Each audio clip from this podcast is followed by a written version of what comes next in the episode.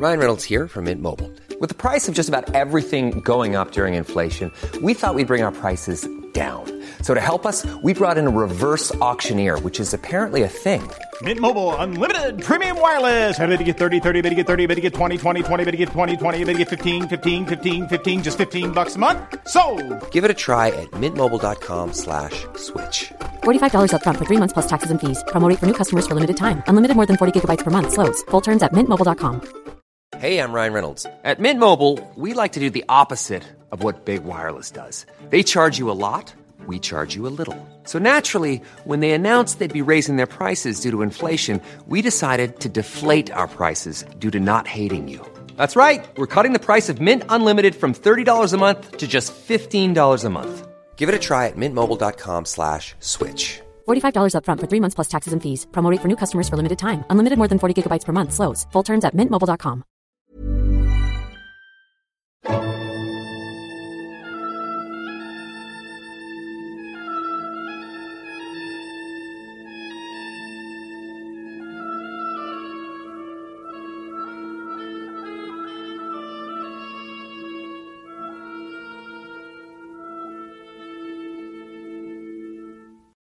سلام. این نخستین قسمت از پادکست بومه. پادکستی که در اون من مهدی عباسی با شما از تاریخ فلسفه صحبت می‌کنم. می‌خوام سخنم رو با یک ادعا و یک پرسش آغاز کنم. ادعای من اینه که همه ما انسانها به کم و بیش درگیر فلسفه هستیم. برای اثبات این ادعا از شما سوال می‌کنم. به نظر شما هیچ انسانی می‌تونه ادعا بکنه که در تمام زندگیش جز مسائل روزمره مثلا اینکه چی بخوره چی بپوشه و کی و کجا بخوابه به چیز دیگری فکر نکرده. منظورم اینه که آیا ممکنه یک نفر در تمام طول زندگیش ولو برای چند دقیقه یا حتی چند لحظه به اینکه چرا این کارها رو انجام میده اصلا چرا و چطور به وجود اومده و به اینجا رسیده دنیای اطرافش چطور کار می‌کنه و اینکه چه کاری خوبه و چه کاری بده چه آدمهایی خوبن و چه آدمهایی خوب نیستن. فکر نکرده باشه واقعیت اینه که همه ما به این مسائل فکر می‌کنیم اما بعضی همون بیشتر پی فکرامون رو می‌گیریم تا به نتایج بهتری برسیم و حتی دنبال ایده هایی که به ذهن آدم های دیگه رسیده میگردیم و بعضی های دیگه این فکرها رو پس می‌زنیم و سعی می‌کنیم با همون روزمرگی سر کنیم شما چطور؟ شما جز کدوم دسته اید؟ به فکراتون اهمیت می‌دید؟ بعضی وقتا حتی حس می‌کنید که دارید با زیاد فکر کردن خودتون رو اذیت می‌کنید و دلتون می‌خواد که یک آدم هوشمند باشه که بخشی از این راه رو قبل از شما رفته باشه و با به اشتراک گذاشتن چیزهایی که به ذهن خودش رسیده شما رو هم توی این مسیر راهنمایی کنه. یه سوال دیگه. هیچ می‌دونستید که فلسفه یعنی فکر کردن به همین پرسش ها در واقع فیلسوفان آدمهایی هستند که تا جایی که می‌تونستن روی همین سوال ها دقت و ژرف نگری کردن. و به نتایجی رسیدن که برای آدمهای عصر خودشون تازه و جالب بوده. خودتون اینا رو می‌دونستید؟ پس فلسفه می‌خونید؟ اگه نه پس چرا؟ مگه به کنجکاوی هاتون اهمیت نمی‌دید؟ ممکنه بگید تا حالا فرصت و حوصله کافی برای پرداختن بهش رو پیدا نکردم. شاید هم بگید منبع خوبی که بشه بهش تکیه کرد و از طرفی اونقدر پیچیده نباشه که همون چیزهایی که تو ذهن خودم بوده رو هم به فراموشی بده پیدا نکردم. شاید هم چند تا کتاب دربارش خونده باشید. اما بعد از اون نه تنها سیراب نشده باشید بلکه اتشتون برای بیشتر یاد گرفتن و فهمیدن بیشتر هم شده باشه. اگه مشکلتون هر کدوم از این هاست این پادکست دقیقا راست کار شماست. من برای همین اینجا. تا دستتون رو بگیرم و از آسون ترین و روشنترین راهی که می‌شناسم شما رو به دنیای فلسفه وارد کنم.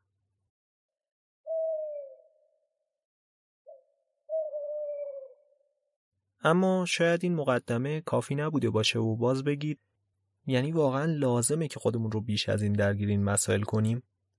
یعنی فلسفه فقط همین سوالات دنبالداریه که آدم وقتی خوابش نمی‌بره به ذهنش میاد؟ خب پس بیاید از اول تلاش کنیم فلسفه رو دقیق تر تعریف کنیم و بعد درباره اینکه چرا لازمه بهش بپردازیم بیشتر تحمل کنیم. فلسفه یک واژه یونانی به معنای دانش دوستیه معانی و تعابیر از این واژه در دوره‌های مختلف تغییراتی داشتند اما این تغییرات در مجموع چندان هم شگرف نیستند هر کدوم از فیلسوفان به نوبه خود تعریفی از فلسفه به دست دادن که البته در همه این تعاریف میشه نکات مشترکی رو جستجو کرد. افلاتون در تعریف خودش میگه که فلسفه یک لذت ارجمنده.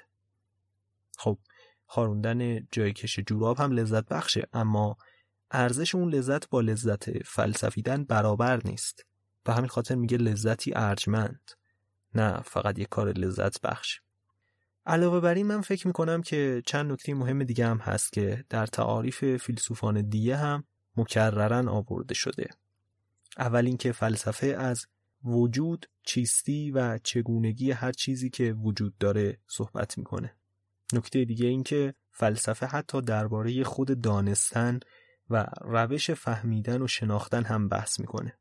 پس فلسفه دانش دانش هاست و نقطه آغازیه که کاوش بشر برای تحقیق در هر رشته ای از اون شروع میشه و در نهایت هم ممکنه حاصل هر کشف علمی روی خود فلسفه اثر بگذاره. تعریف برتراند راسل از فلسفه هم برای من جالبه. راسل میگه فلسفه حد وسط علم و الهیات. البته در اینجا الهیات به معنی استدلال فلسفی برای شناخت خدا در نظر نیست. بلکه چیزی شبیه به اسطوره سازی و معرفی خدا بر پایه روش مکاشفه‌ای مورد نظره. از نظر راسل چنین الهیاتی اصلا به بررسی و تجربه متکی نیست و صرفا ادعا می‌کنه و نیازی نمی‌بینه که برای اثبات مدعاش به هیچ پایه‌ای تکیه کنه. از اون طرف علم کاملا بر پایه شواهد و تجربیات بشر پیش میره و پا رو از اون چه که قبلا دیده و مستند شده فراتر نمی‌گذاره. فلسفه در بین این دو حالت قرار داره و هم از استدلال بهره می‌بره و هم بازیگوشانه از پایبندی محض به تجربیات میگریزه و فراتر میره تا نادیده ها رو کشف کنه. خب از تعریف فلسفه فارغ شدیم. حالا ببینیم که فلسفه به چه درد ما می‌خوره. آیا آشنایی با فلسفه فقط به کار محققینی میاد که در جدیترین فضاهای آکادمیک مشغول کارن با توجه داشته باشیم که فلسفه گذشته از دانش، خواستگاه فرهنگ، علوم سیاسی و اجتماعی و نظام ارزشگذاری در زندگی ماست.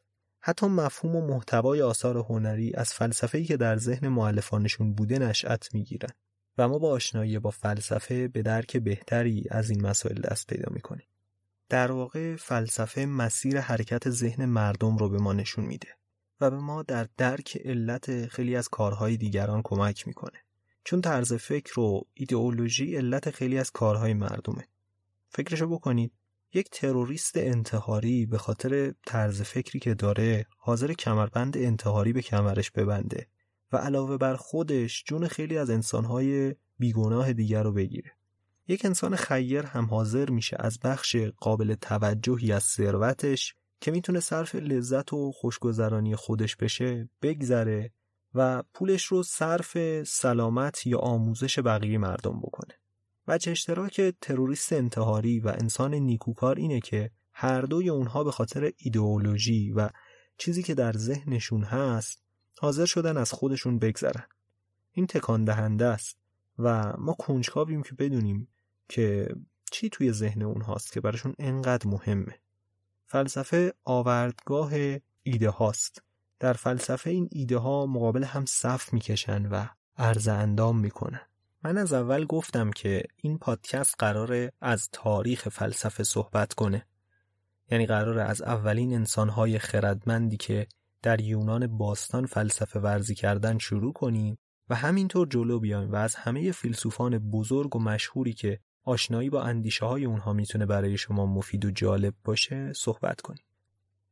حالا می‌خوام توضیح بدم که چرا روش تاریخی رو برای صحبت از فلسفه انتخاب کردم. به نظر من این روش بهترین راه برای مواجهه ژرف نگرانه با فلسفه است.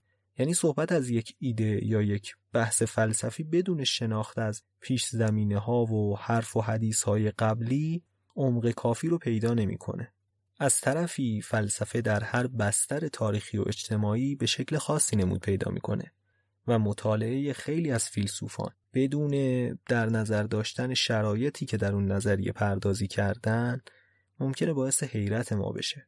طبیعتا رقابت بین یک فیلسوف معاصر که بر شانه قولهای قرون گذشته نشسته و با آگاهی از آخرین یافته های علوم طبیعی مثل فیزیک و زیستشناسی و حتی داده های آماری دانش مثل جامعه شناسی، اقتصاد و روانشناسی نظر میده و یک فیلسوف یونانی که بیش از دو هزار سال قبل بدون در دست داشتن هیچ کدوم از اینها نظام فلسفی خودش رو بنا کرده نمی‌تونه رقابت عادلانه ای باشه. و حتی جهانبینی فیلسوفی که در یک شهر کوچیک با یک ساختار اقتصادی و اجتماعی ساده و سرراست زندگی کرده با فیلسوفی که در یک فضای بزرگ و پرهیاهو و زیر لوای یک امپراتوری قدرتمند و وسیع مثل امپراتوری روم زندگی می کرده احتمالا فرق داره. البته یک رویکرد محبوب دیگه در بررسی تاریخ فلسفه هم وجود داره و اون اینه که فیلسوفان هر عصر رو با عنوان یک مکتب دستبندی کنیم. مثلا فیلسوفان عقلگرا، فیلسوفان تجربه گرا، فیلسوفان فایده گرا، فیلسوفان منفعتگرا و غیره. البته من در قالب موارد در صحبت از هر فیلسوف مکتبی که به اون نسبت داده شده رو زمیمه خواهم کرد. اما بنا رو بر معرفی تک به تک فیلسوفان گذاشتم و فیلسوفانی که به یک مکتب نسبت داده میشن رو در قالب یک بسته به شما عرضه نمی کنم. چرا که این عنوان ها توسط خود این فیلسوف ها ساخته نشده غالبا و آیندگان برای ساده سازی بوده که اونها رو ساختن. و به عقیده من این عناوین اگرچه در برخی موارد به درک بهتر و کشف مشابهت های فلاسفه کمک می‌کنن اما گاهی هم باعث بیتوجهی به وجوه تمایز و ویژگی های خاص هر فیلسوف میشن.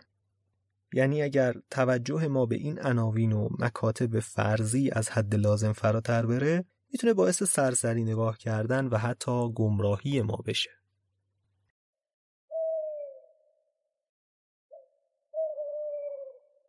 می‌دونم که ممکنه یک سوال دیگه هم براتون پیش اومده باشه. گفتی یونان باستان؟ یعنی واقعا لازم اینقدر عقب بریم و از اونجاها شروع کنیم؟ یعنی حرفهایی که فیلسوفان هزار سال یا دو هزار سال پیش از این زدن الان دیگه زمانشون نگذشته و به اصطلاح منسوخ نشدن؟ واقعیت اینه که نه. خب یه فیلسوف بودن همینه که ممکنه تاریخ انقضای حرفهای آدم تا هزار سال بعد یا اصلا هیچ وقت فرا نرسه. چطور؟ بقیه علوم این همه پیشرفت کردن یعنی فلسفه پیشرفت نمی‌کنه؟ خب پیشرفت علوم خیلی اوقات به فلسفه کمک می‌کنه و جاهای خالی رو پر می‌کنه. خیلی اوقات هم مسائل جدید به وجود میاره. اما باعث نمیشه که مسائل قدیمی فلسفه کاملا حل بشن و جای بحثی باقی نمونه. در واقع علیرغم همه پیشرفت ها اهم موضوعات فلسفی پیش روی بشر همونهایی هستند که از اول به ذهنش رسیدن. اما در شرایط مختلف ممکنه صورتها و مثالهای جدید پیدا کنن.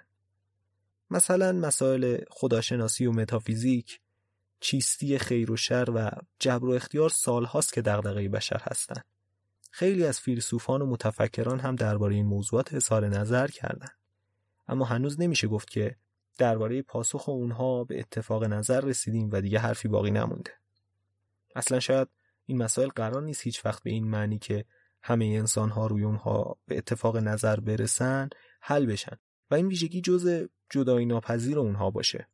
همونطور که ایمانوئل کانت فیلسوف بزرگ آلمانی میگه که متافیزیک ذهن انسان را با امیدهایی که هرگز از میان نمی رود و با این حال هرگز هم به انجام نمی رسد معلق نگه می دارد.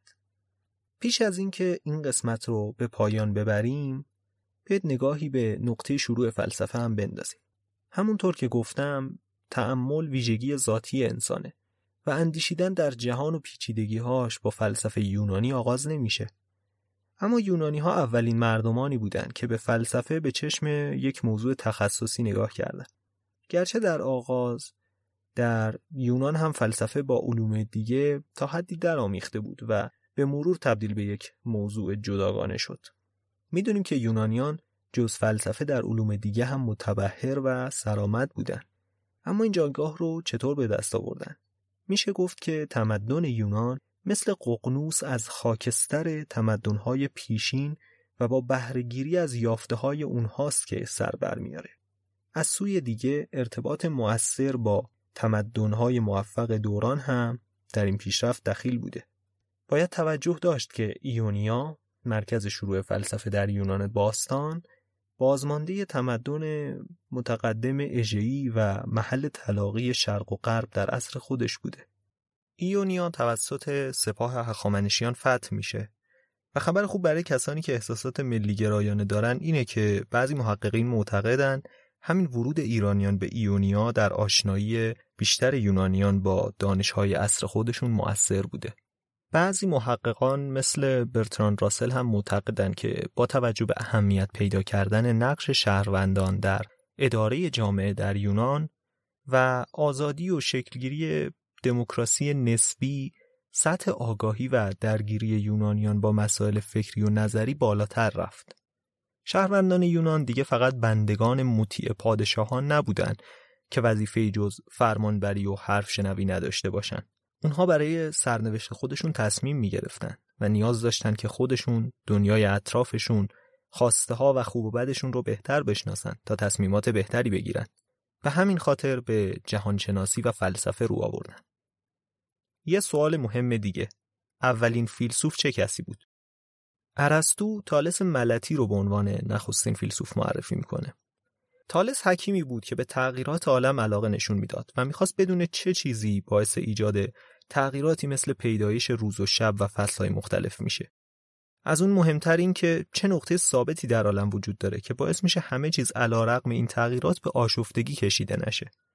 مسئله اینه که چرا ارسطو تالس رو انتخاب می‌کنه؟ نه اسطوره پردازانی مثل هزیود و هومر که مسائل عالم رو اینطور توضیح می‌دادن که خب خدایان این کار رو انجام دادن دیگه. در واقع تالس و فیلسوفان بعد از او به دنبال پاسخهای عقلی و غیر اسطوره‌ای و البته غیر تجربی بودن. یعنی اونا می‌خواستن به عقلشون تکیه کنن و استدلال بیارن. نه اینکه از تخیل استفاده کنن و داستانهای تخیلی خدایان رو پیش بکشن. و نه اینکه به روش دانشمندان امروز از مشاهده و آزمایش و آمار استفاده کنند. درباره روشی که تالس و فیلسوفان بعدی در پیش گرفتن در قسمت بعد بیشتر صحبت خواهیم کرد. پیش از پایان می‌خوام به این نکته اشاره کنم که این قسمت برای بهبود کیفیت صدا دوباره ضبط شده. پس اگر سراغ قسمت های بعدی رفتید و دیدید که اون قسمت ها هم دوباره با کیفیت بهتر ضبط شده که خب گوارای شما باشه و امیدوارم که لذت ببرید. اما اگر این اتفاق نیفتاده بود امیدوارم که این قسمت ها رو با مدارا و مهربانی بیشتری بشنوید تا به قسمت های جلوتر برسید که خب اونها هم کیفیتشون طبیعتا بهتر خواهد بود. این قسمت از پادکست همینجا به پایان می‌رسه ممنونم که تا آخر شنیدید و خیلی ممنون که این پادکست رو به دیگران معرفی می‌کنید تا قسمت بعد روزگار خوش The number one selling product of its kind with over 20 years of research and innovation. Botox Cosmetic, out toxin A, is a prescription medicine used to temporarily make moderate to severe frown lines, crow's feet, and forehead lines look better in adults. Effects of Botox Cosmetic may spread hours to weeks after injection, causing serious symptoms. Alert your doctor right away as difficulty swallowing, speaking, breathing, eye problems, or muscle weakness may be a sign of a life threatening condition. Patients with these conditions before injection are at highest risk. Don't receive Botox Cosmetic if you have a skin infection. Side effects may include allergic reactions, injection site pain, headache, eyebrow and eyelid drooping, and eyelid swelling. Allergic reactions can include rash, welts, asthma symptoms, and dizziness. Tell your doctor about medical history, muscle or nerve conditions including ALS or Lou Gehrig's disease, myasthenia gravis, or Lambert-Eaton syndrome and medications, including botulinum toxins, as these may increase the risk of serious side effects. For full safety information, visit BotoxCosmetic.com or call 877-351-0300. See for yourself at BotoxCosmetic.com.